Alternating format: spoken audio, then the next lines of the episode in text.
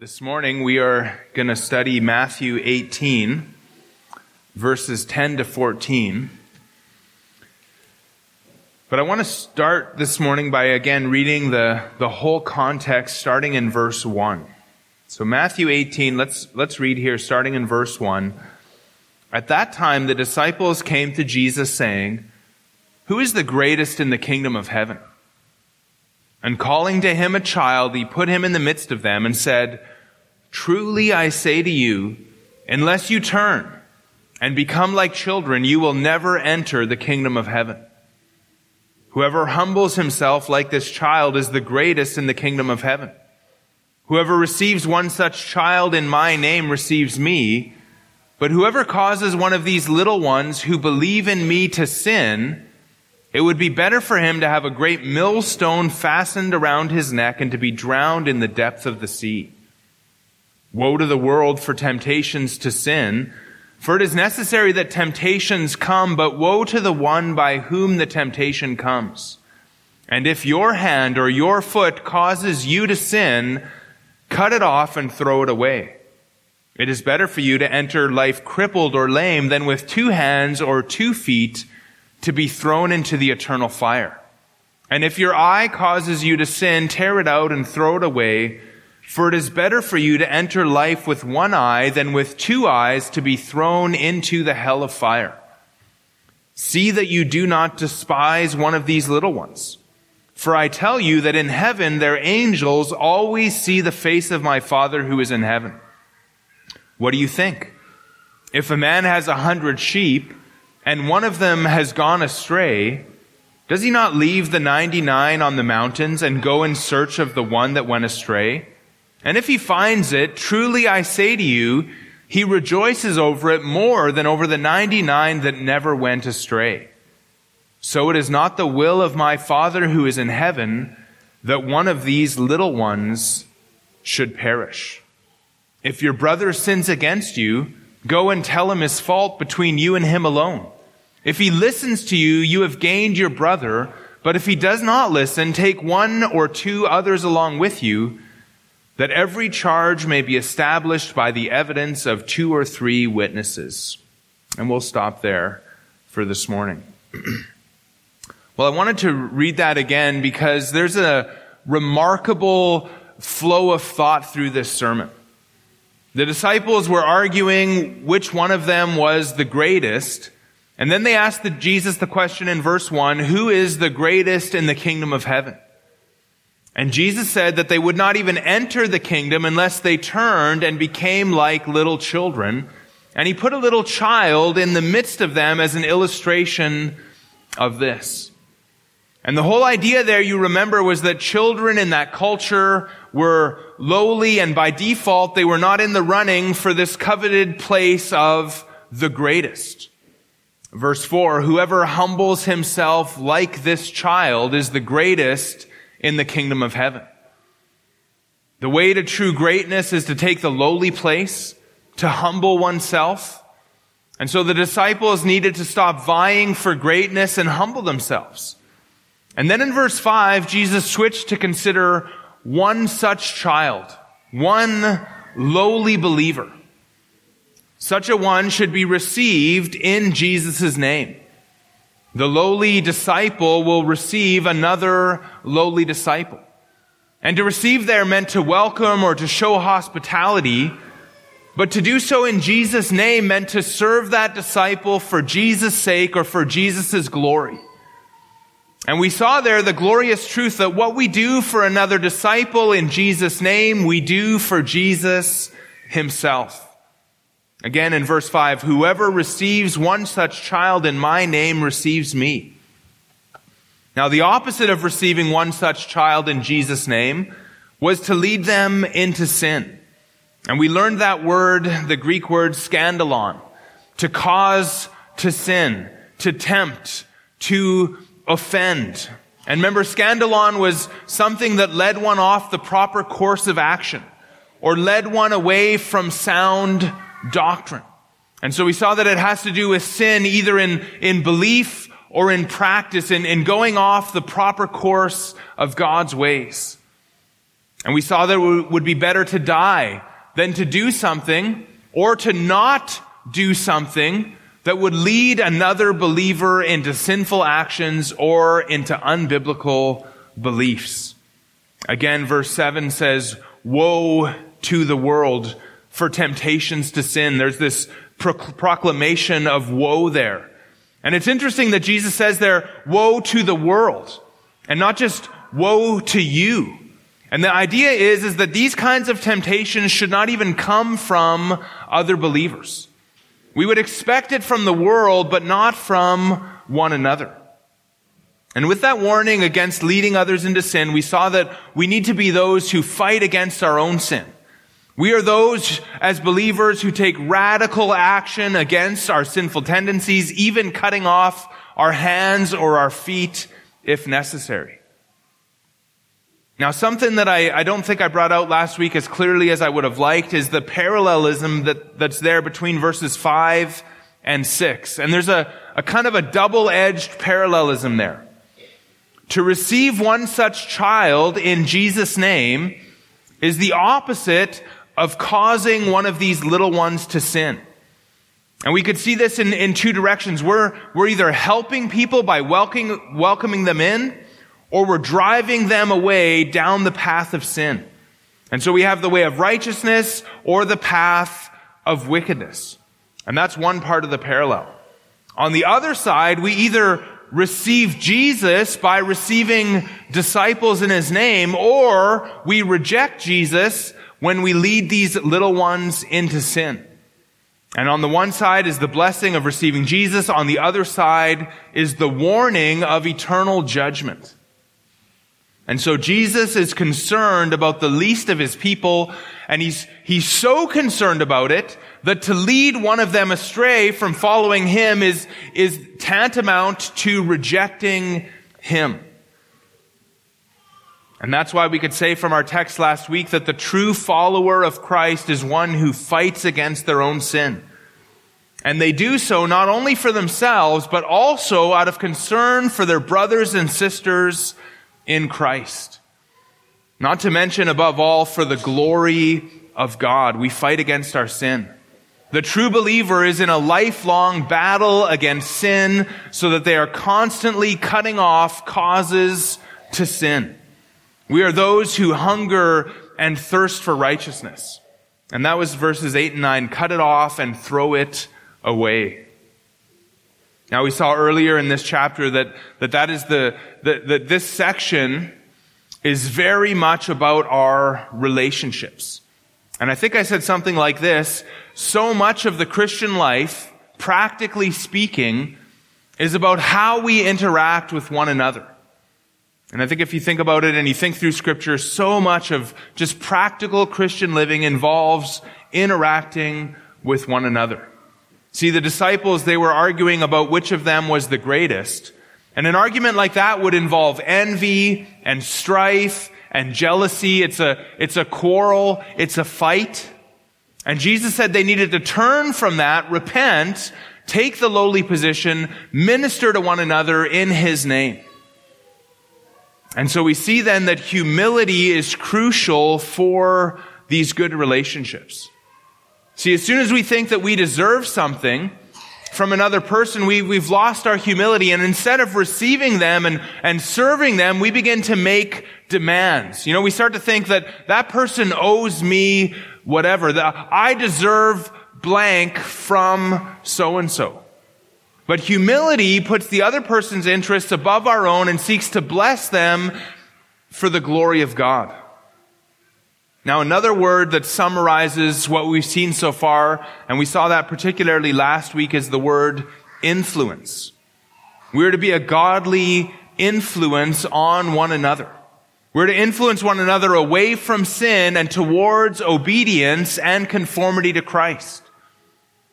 Now, our text, verses 10 to 14, is intended to drive all of this home by showing us what heaven thinks of these little ones. See, God's thoughts should become our thoughts. God's view of these disciples of Christ, these little ones who believe in Jesus, God's thoughts about them should become our thoughts. God's view should become our view. And what we see is that, that God cares about them, and if God cares about them, then we should care. And the fact that God cares now has already been kind of stated indirectly in our text in our section. See, there's a judgment for leading one astray. Again, it would be better to die, verse 6. It would be better for him to have a great millstone fastened around his neck and to be drowned in the depths of the sea. And so we've seen God's care indirectly because he's going to judge anyone that leads one of his little ones astray. But now God's care is going to be stated more directly and it's going to be stated more positively. Now, the other thing that verses 10 to 14 is going to really add to, to what we've seen so far is this corporate emphasis. This corporate emphasis. Our care for one another is all of our responsibility. We're to keep one another accountable. We're to watch out for each other. If one of us strays, all of us are to take action. We care for one another corporately. We care for one another as a group. You see, it's not just my job as a pastor. It's really all of our job together to take responsibility when one of us strays. See, our text has us kind of change perspective again. And, and what we're going to see now is that we're going to, we're going to focus on this and we're, we're going to focus on the one who is strayed. Or we're going to focus on this one who has been caused to sin. Remember, it began with this view of ourselves individually. Each of us was to humble ourselves and become like a child in verses 1 to 4. And then we looked at another such child and we considered how to treat one another. And we saw in verses five, five, to 9 that we were to receive them and not to cause them to go astray. And now it seems that we're to think of one who has gone astray. And they've left the path and they've, they've left the sheepfold and they're going astray. They're, they're going off. They've, they've scandalon. They're going off into some unbiblical practice, some sinful practice or into some sinful belief or false teaching. And they're going off into sin of one form or another. And then the question comes, well, what do we do? What do we do when another believer strays from Christ or strays into sin? What should we do as a, as a corporate body? What do we do? And the answer begins, as it so often does in scripture, it begins with how we think. How we think. Before we do anything, God wants us to think about it rightly. And actually, there's a certain way that we're not to think if we look at our text. Look at verse 10. See that you do not despise one of these little ones. See that you do not despise one of these little ones. And with that, we're, we're getting into our text for today. The introduction is done. I thought we needed to kind of see the flow a little bit again, but we're, we're getting into our text now. Verse 10, see that you do not despise one of these little ones. And again, it's about how we think or how we don't think about this little one who is beginning to stray. Now, Jesus starts there with this word see, and it, it's literally the word, it's to see, it's to view, it's to perceive, it's to see something, but the idea here is to pay attention. Or watch out that this happens, or watch out that this doesn't happen. See to it that such and such happens or doesn't happen. And so we have to have open eyes to make sure that this thing doesn't happen, that we do not despise one of these little ones. Jesus wants us on guard. Or be alert here. Be alert. Make sure this doesn't happen. And the reason that we need to see that this thing doesn't happen is that, it, that it's something that can very easily happen. You see, when someone is going astray, the easiest thing to do is just to do nothing at all. The easiest thing to do is just leave it alone, let them alone, not worry about them, not care about them. And perhaps even easier than that, it's actually maybe even easier to kind of go one step further and actually positively despise this other person. To despise is to look down on someone, to think poorly of them, to have an aversion to that person, and the idea is to think of them or to think little of them, or to view them with contempt. And Jesus says, see that you don't do that. Make sure that it doesn't happen. Make sure you don't view somebody in the body of Christ that way. And if we think about this from a natural perspective, or from a sinful human perspective, I think you'll agree that it's quite easy to fall into something, into this despising. You see, this little one has abandoned the good way. They've strayed from the proper course of action or belief and they're in sin. And to some extent, their sin is their own responsibility. And we get that, right? We, we understand it's, it's your fault if, if you've gone into sin. Nobody else can make you sin. That's your choice. And so it's their responsibility. Perhaps someone's influenced them, but, but still we see that, that they have sinned and, and they're responsible. Or when we sin, we are responsible. And so we see a disciple, another disciple make a bad choice or make a, a whole series of bad choices. And they're off the good path and they're in some danger because of this sin. Now what does our natural prideful self say? Is there not a temptation to look down on such a one and say, well, you left the path. You chose this sin. You believed falsely. You acted foolishly. And, and in a sense, all of that is true. They are responsible for their sin. They have acted foolishly. And, but we're responsible not to despise such a one. John MacArthur said, quote, Despise has the literal meaning of thinking down on. To despise someone is to look down on him as inferior and not worth consideration or care. End quote. Another commentator said, to despise is the opposite of welcome in verse 5. It's the natural way of the world to despise little ones in the sense of not taking them seriously or giving their interests priority. End quote. And so do you see the, the pride that would despise in this way? Humility would say, you know, I myself could fall into this same sin. But pride looks down on such a one and seeks to raise itself up by putting the other person down. And so we're to see, to be on the alert, to, to guard ourselves that we do not despise one of these. And one of the ways that we would do that, as we're going to see more clearly as we go through here, is by failing to pursue one when they go astray. To despise is to think so little of them that we don't do anything when they stray. To despise is not to care enough to warn them of their danger. To despise is to write them off and say, serves them right for committing that sin.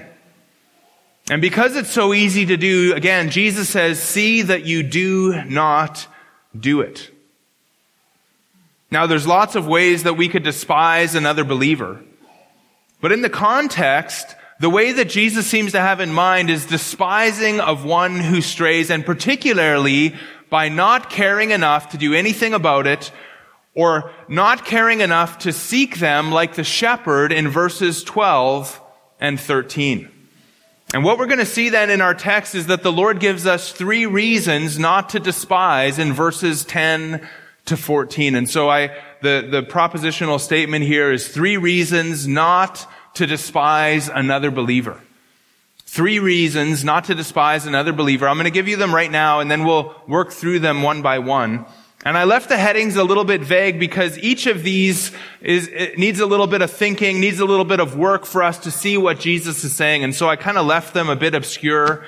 Uh, number one, we're going to see the, the first reason not to despise another believer is because of the angels in the rest of verse 10. Then we're going to see, uh, number two, because of the shepherds in verses 12 and 13. And then the third reason not to despise another believer in verse 14, because of the Father. Now, you probably won't get those yet, but I trust that as we go through, you're going to kind of see what's happening here. And the first reason not to despise another believer is because of the angels in verse 10. See that you do not despise one of these little ones, for I tell you in, that in heaven their angels always see the face of my Father who is in heaven. Now, the second part of verse 10 is a little bit tricky. The little ones have angels, and those angels are in heaven, and these angels always see the face of my Father, uh, the face of Jesus' Father in heaven. Now, angels are heavenly beings created by God, but we don't know much about them, uh, but we do know that they serve God in various ways. And we know that angels are powerful. We know that they're intelligent, but we don't know a whole lot about them. Now that these angels would be in heaven is really not surprising. Angels minister on earth at times, but their home seems to be in heaven. Now that these angels always see the face of the Father is maybe somewhat surprising to us because apparently not all angels have that privilege. Maybe you remember the seraphim in Luke, or in Luke, in Isaiah chapter 6. The burning ones, the seraphim, they, there seemed to be some kind of an angel. And remember, they covered their face as they called out, Holy, holy, holy is the Lord.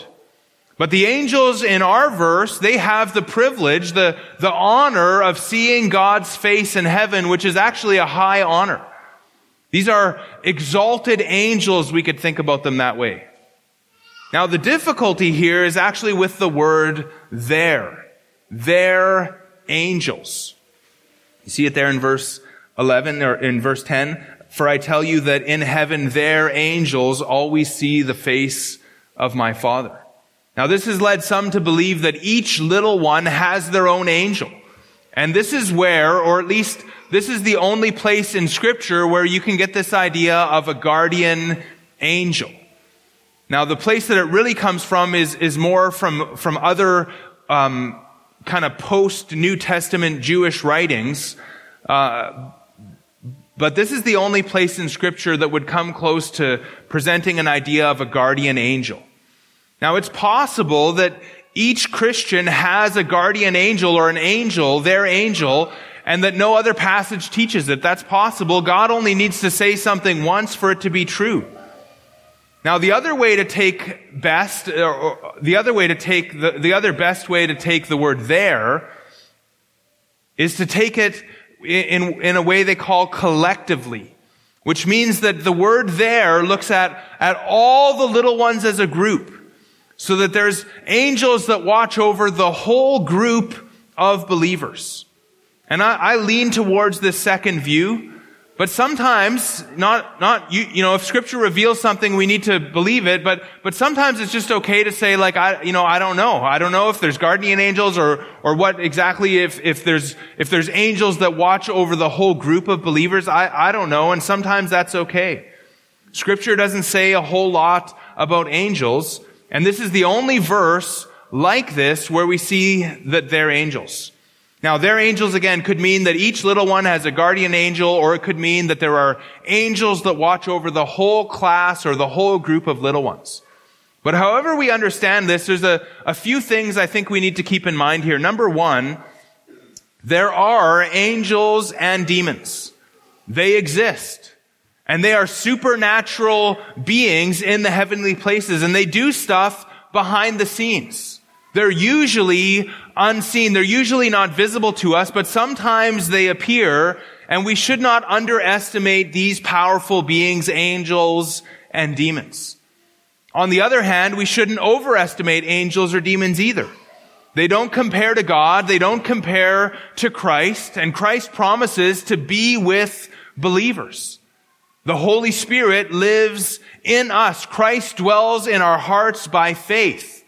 And even if we did have a guardian angel, they would not compare at all with the power of Christ in us. And so we don't want to overestimate angels or demons. Number three, however we understand the details of, of this section, the main idea is, is very clear, I think.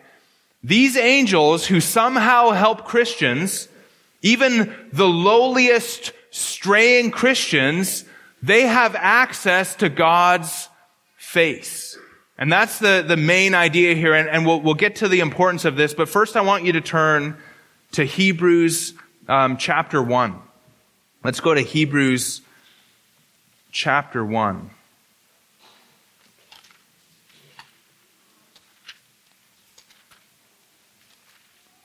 All right, Hebrews chapter 1. Now, in the first section of Hebrews chapter 1, after verses 1 to 4, which is kind of the introduction, the author's point, first of all in the book, is that Jesus Christ is greater than the angels.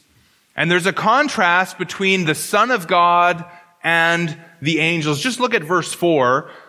Are they, and it's speaking about angels, are angels not all ministering spirits sent out to serve for the sake of those who are to inherit salvation? And so angels somehow serve those who inherit salvation. Now, I, I think that that's, that's cool. And, you know, colloquial, that's cool. I think it's encouraging to think that, that somehow angels minister and serve the people who are going to inherit salvation. If you're a Christian, you're going to inherit salvation. Angels somehow serve you. But even as you remember that, remember that God also is with you and he is far more powerful than angels.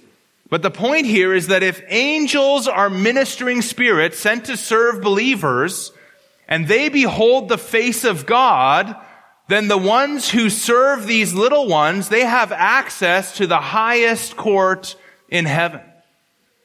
And if their servants, if the little one's servants behold the face of God, then who are we to despise those little ones? You see that? You see the, see what's happening there? Who are we? Who do, who do you think you are that you're going to despise them when these angels would not despise them? They would serve them. And when you think about it, you wouldn't despise that angel. Right? If, if you saw the angel who stands in God's presence, that angel would terrify you, that angel would frighten you, would, you would recognize the power and the greatness of that angel. But that angel serves this little one that you would despise. And so the angel is great, and so we would esteem it, and if we saw it, that mighty angel fights on behalf of Jesus' disciples. Therefore, we should not despise one of these disciples. Do not despise another believer. The angels don't. Angels would serve them. Angels would serve them. Who do you think you are if you're going to despise them? That is the idea here.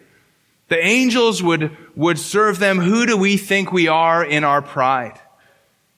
Now, verse 11 is, is not in the earliest manuscripts. It seems to have been added from Luke 19.10. Luke 19.10 says, For the Son of Man came to seek and to save the lost. And if we ever preach through Luke, we'll look at it there. Now, the second reason not to despise another believer is number two, do not despise another believer because of the shepherds in verses 12 and 13. Let's go back to Matthew 18. Look at verse 12. What do you think? If a man has a hundred sheep and one of them has gone astray, does he not leave the 99 on the mountains and go in search of the one that went astray? And if he finds it, truly I say to you, he rejoices over it more than over the 99 that never went astray. Now, this is something like a parable, or at least it's an illustration. What do you think invites us to kind of think about this whole situation? Let's think about this. What do you think? What do you, what do you guys think about this?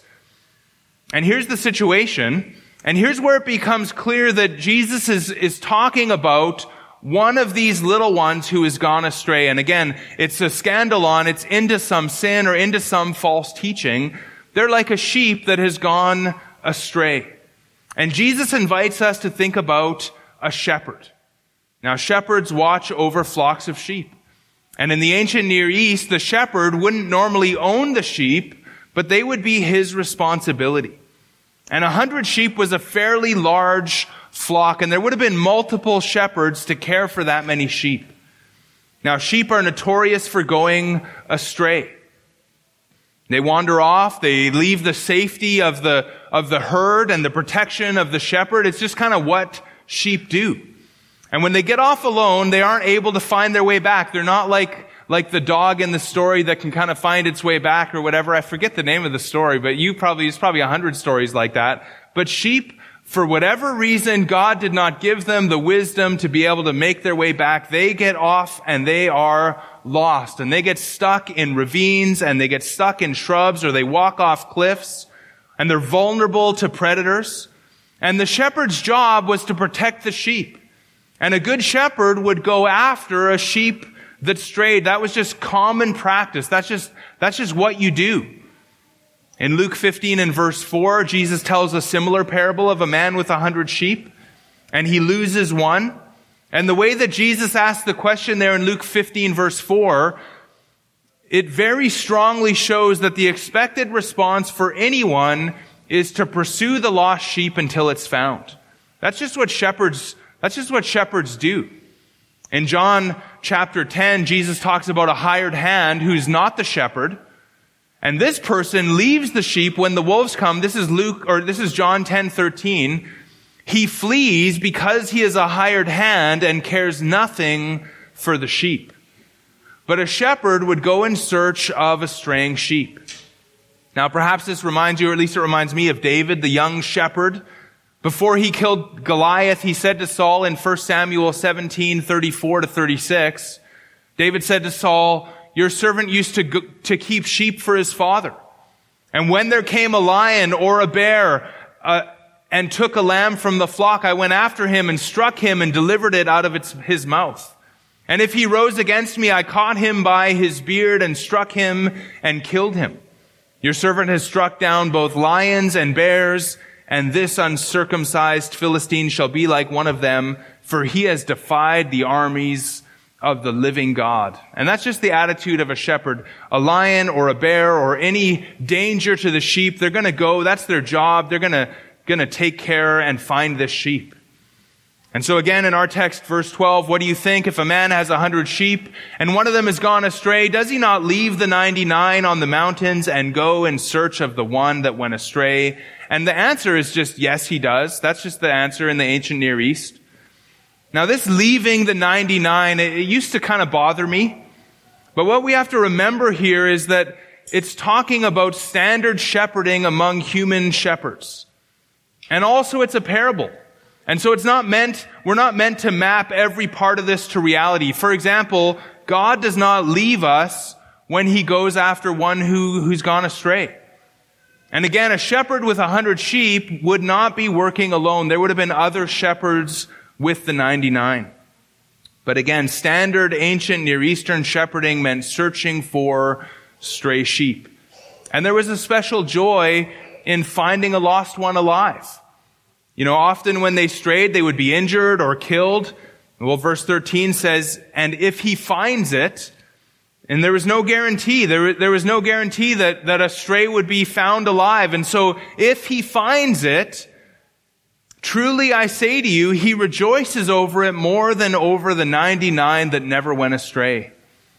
And once again, we should remind ourselves that this is a parable and it's talking about a human shepherd and there's a joy, a special joy in finding the wandering sheep. It's just kind of human nature to take the 99 for granted. But we rejoice in the saving of the one that we, we thought could have been lost. And, and so it's just generally true that there's a special joy in bringing one back that was going astray. Well, we have to ask ourselves now, what is the point of this parable? What is the point of this whole thing? Well, twice we have mention of the one that went astray. Or in verse 13, the 99 that did not go astray.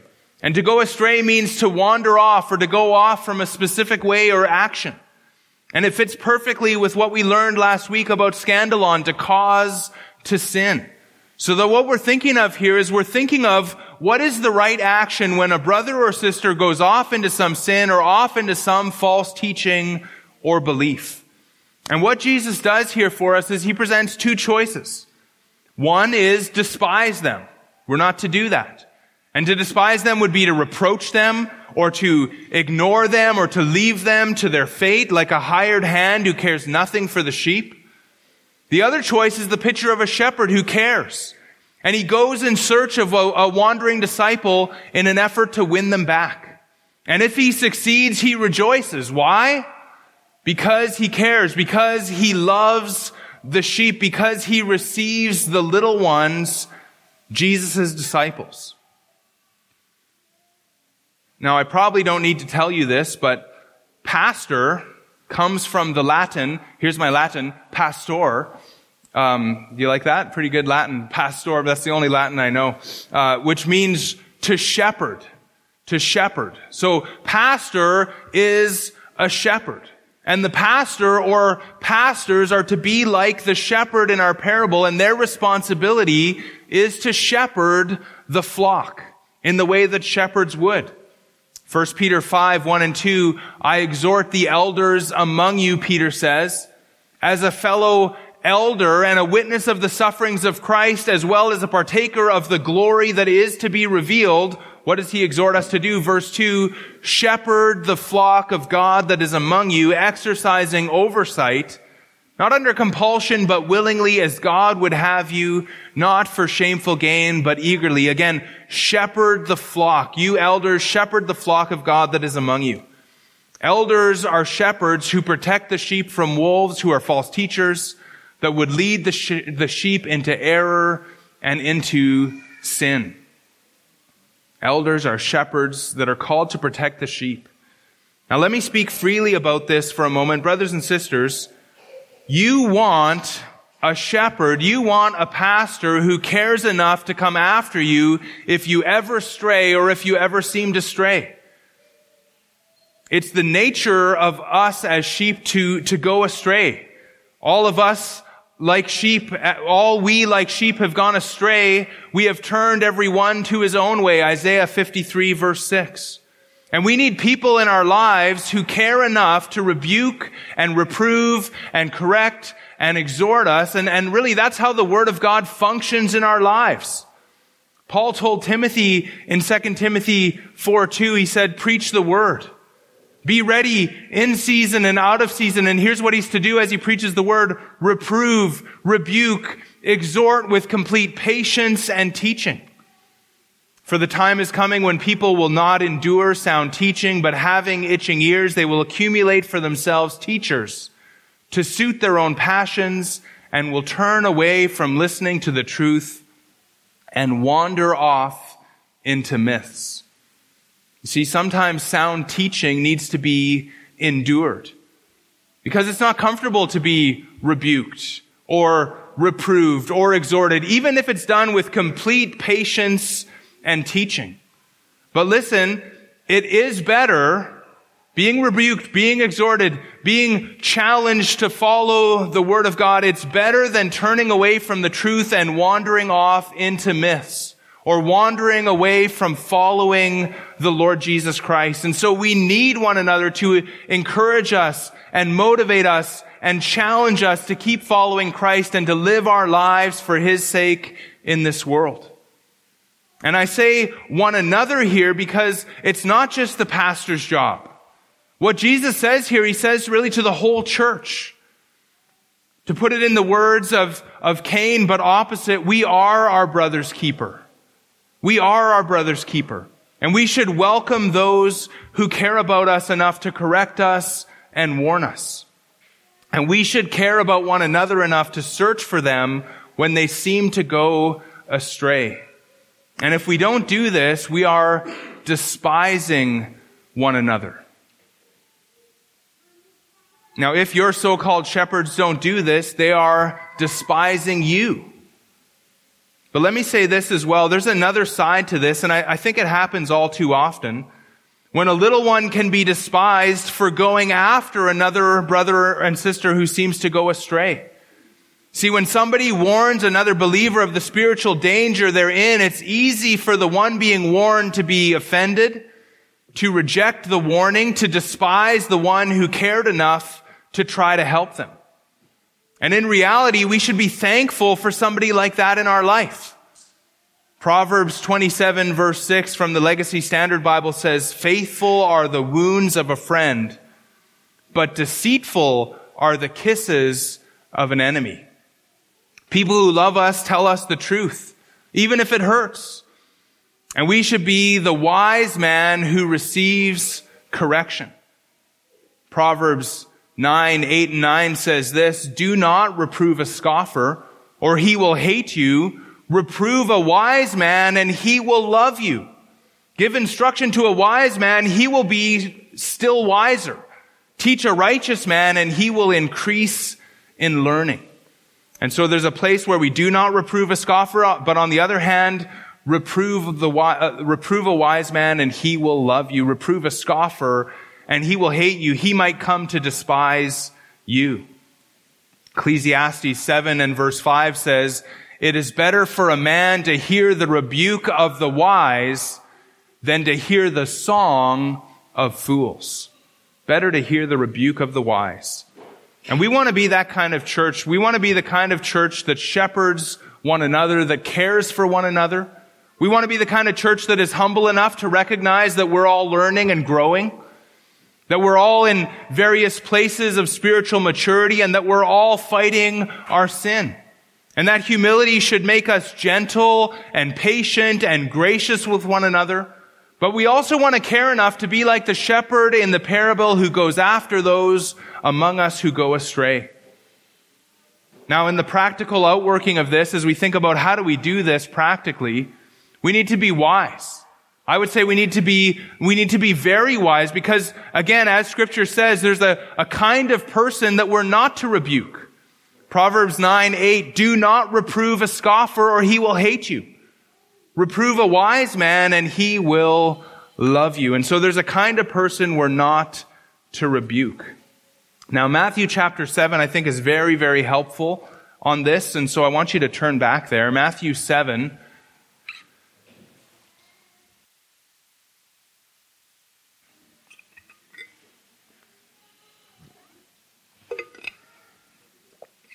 This whole section, verses 1 to 6, very, very helpful, I think. Uh, we are not to be one another's judges. Our goal is to positively help one another to observe everything that Jesus commanded us. And, and so we see that in verses 1 to 3 with this do not judge. But we do need to deal then with our own sin before we can help somebody else. And that's what this whole section is about, is, is about helping people helping one another live out the Sermon on the Mount in the context. And so helping one another observe everything that Jesus commanded us if we want to take it to the whole Great Commission. But we need to, to deal with our own sin before we're going to be able to help somebody else. And so in verse four, it says, how can you say to your brother, let me take the speck out of your eye when there is the log in your own eye, you hypocrite? First take the log out of your own eye. But we do have to help our brother with his sin and, and with a, a humility that says it, it's, it's only, you know, I just only got this log out of my own eye, but, but let me, let me do, I'm going to do whatever I can do to help you get that speck out of your eye. And so there's to be a great humility in doing this. But then verse five, it says, and then once we've kind of dealt with our own sin, and then you will see clearly to take the speck out of your brother's eye.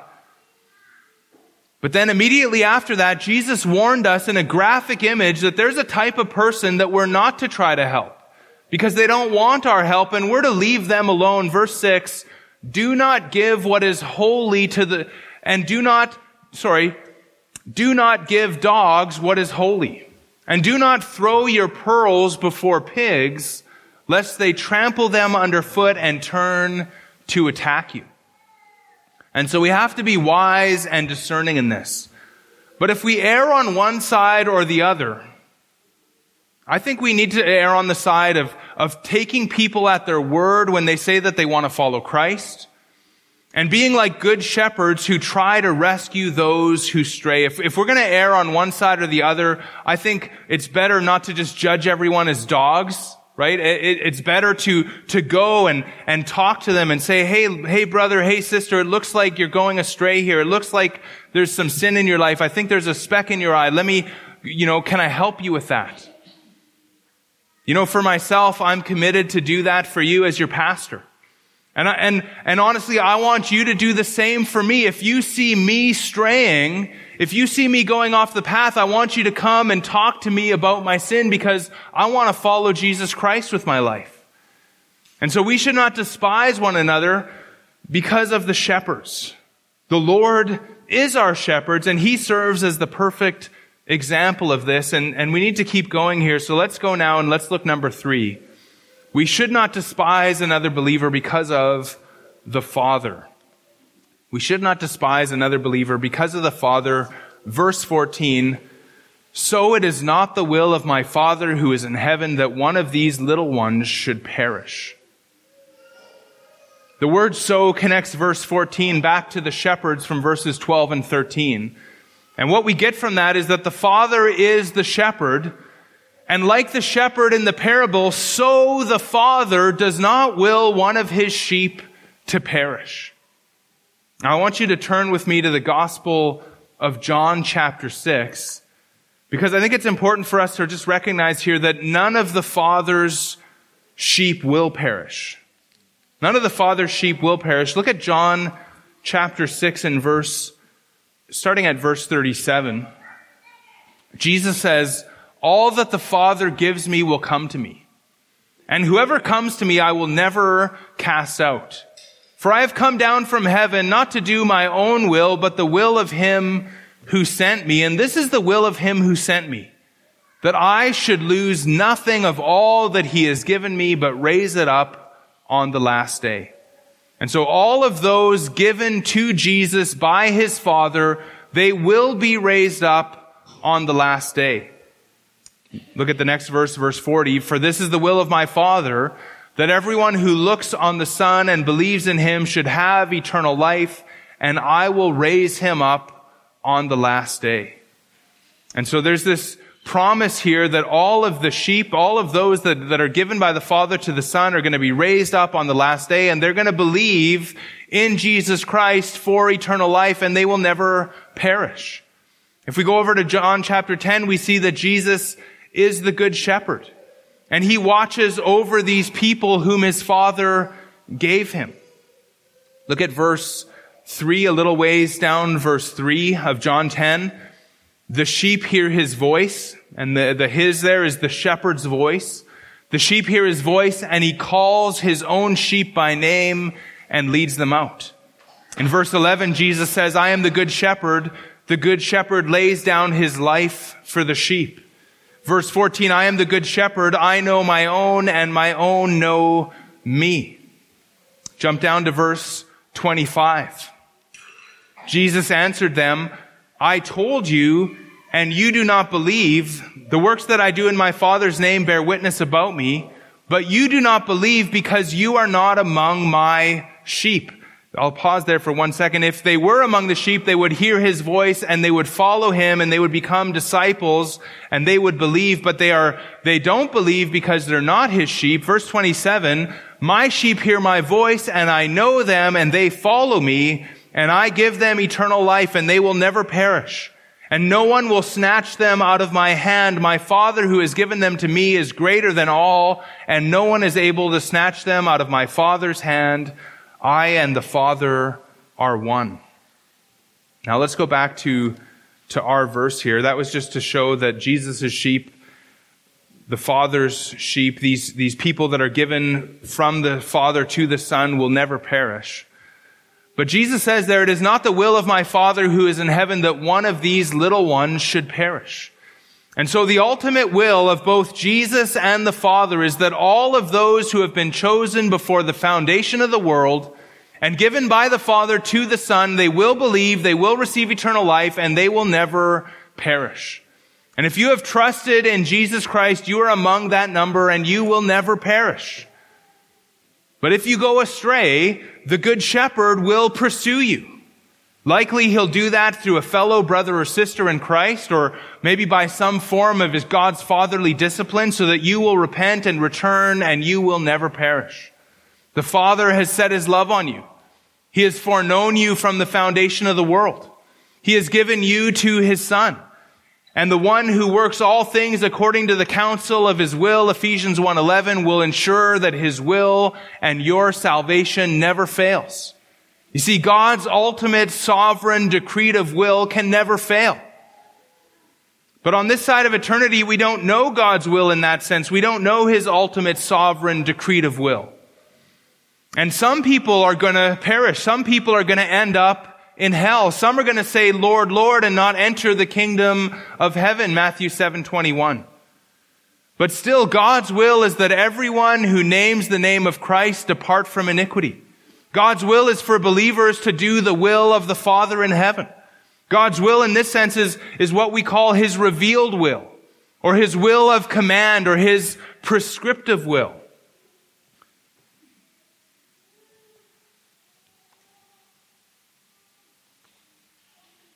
So we know then that God does not will, God does not desire a little one to perish. And when a professing believer goes astray, we won't know if we're dealing with a genuine believer or if we're dealing with a false professor of religion, but we do know regardless that in one way or another, God's will is for them to come back to the narrow way. It's either God's will in the sense that ultimately it will be accomplished, which is a, a great encouragement to us, right? We could think about Paul uh, telling Timothy in 2 Timothy 2:24 that the Lord's servant must not be quarrelsome, but kind to everyone, able to teach, patiently enduring evil, correcting his opponents with gentleness. And then there's this this hope that that Paul gives to Timothy as he's as he's doing this with people that are in opposition to his ministry. God may grant them, God may perhaps grant them repentance leading to a knowledge of the truth. And they may come to their senses and escape from the snare of the devil after being captured by him to do his will. And so it could be that, that God's will is, is in this sense that he is going to grant these people repentance and they're going to turn and they're going to come to their senses and they're going to be delivered from Satan and then we're going to have the joy of the shepherd in verse 13. But if it's not God's will in that sense, then it is at the very least God's will in the sense that it is what he commands the straying believer to do. And God may not in that case grant them repentance, but repentance is still what he justly demands. Now, if you are able to track with, with, with some of that, you're going to see then that there's a difference between what God wills in the sense of what he himself will do and what God's wills in the sense of what he desires men to do. His will in the ultimate sense is what he himself will do and will accomplish. He will grant repentance in the one case. His will in the other sense is that he commands it and he pleads with it and he doesn't desire for you to perish, but he's not going to accomplish it. And in a sense, he's going to leave you to your own way. But regardless, we can be encouraged that in one way or another, it is God's will to bring this straying person to repentance. Now, if you weren't quite able to track with that last bit, and I, I admit that even in sometimes I don't fully track with all of what I'm saying and something like that. It's a lot of deep theology there. But if you weren't able to quite track with that last bit, just know this, in, in one way or another, God does not will even one of these little ones to perish, and therefore when they go astray, we should pursue them. And anything less is, is again, to despise them. And so we've seen three reasons not to despise another believer because of the angels, because of the shepherds, and because of the Father. And when we take it all together, taken together, we see the Father's love for each and every believer. And He doesn't want them to perish. And He is the shepherd who seeks the one who goes astray and His closest angels, He sends them to minister to that lowest one. And so God loves his people and therefore we should love them too. And if God loves us in this way, we should not despise even the most wayward among us. Instead, we should seek to bring them back to righteousness in Jesus' name. We're going to sing now about the Father's love for us. We're going to sing how deep the Father's love for us. But first, let's pray. Father, we thank you for your love. We thank you for this passage. We thank you that that you care for the us worms. And it's, it's really remarkable, Father, that you would love us when we were such sinners. And yet we recognize your love for us and we recognize then that if you love us this way, you love all of us this way. And you ask us to love one another this way and not to despise one another and to pursue one another that we might all walk close with Christ. And we pray that you would help us to do that.